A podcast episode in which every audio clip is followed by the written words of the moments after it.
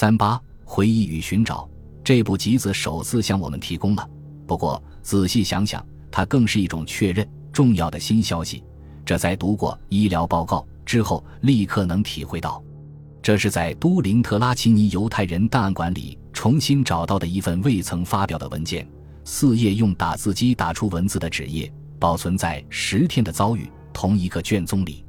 莫诺维茨布纳集中营的幸存者，囚犯号为十七万四千五百一十七的普里莫莱维有关奥斯维辛及其附近集中营的报告，于临近一因九百四十五年年底，莱维刚回到意大利几个星期之后写就。当初的目的是向遭受种族灭绝的犹太公民团体提供有关所有被放逐的难友们的消息，那是他作为幸存者直至那一刻所能搜集到的。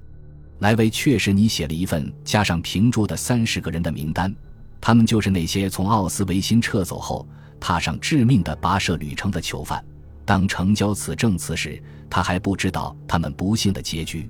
在这份文件的旁边是另一份名单。一份简单的八十四人的名单，其中有男有女。他们在抵达集中营后就立刻经过筛选，被送去毒气室，或者死在囚禁期间，或者杳无音信的消失了，或者就在一九四五年一月十七日和十八日的夜里被撤走了。在这种情况下，名单上并没有都灵人的名字，或者说只有被杀绝的都灵整个一家子人的名字，不是什么特殊的名字。那些名字只是留给想知道其命运的人的。这两份名单几乎肯定是莱维回国后正式作为证人的第一个举动，是一种同情之举，一种还原真相之举。他在之后的几十年岁月中多次为之努力。这种纯洁的人性的光芒萦绕在每一个名字之中。普里莫莱维身上天生具有的一丝不苟的严谨态度，体现在那些纸页上的每一行信息之中。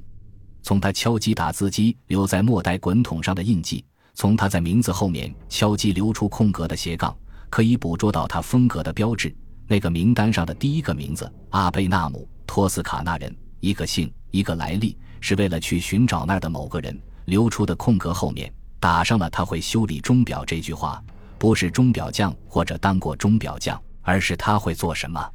一种回忆，像是留在一节电影胶片。一封短信上的一幅轮廓肖像，那是一种品质和一个人的事情。一个具体的修饰语是一张道德身份证上的一个特别的符号，一门悉心从事的娴熟的手艺。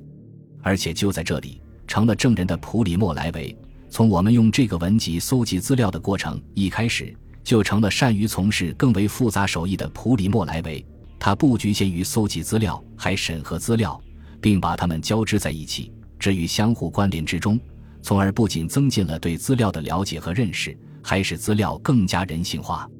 从他那些被放逐的难友那里所获得的证据，以及从逐渐浮现出来的书信来往资料中，可以看出莱维是以顽强的毅力，从一切他能求得帮助的人那里，悉心的尽快获得有关他那些难友们命运的消息。而一旦获悉消息后，他又善于过滤和甄别。并且以一种令人惊叹的方式把资料精致巧妙地组织起来。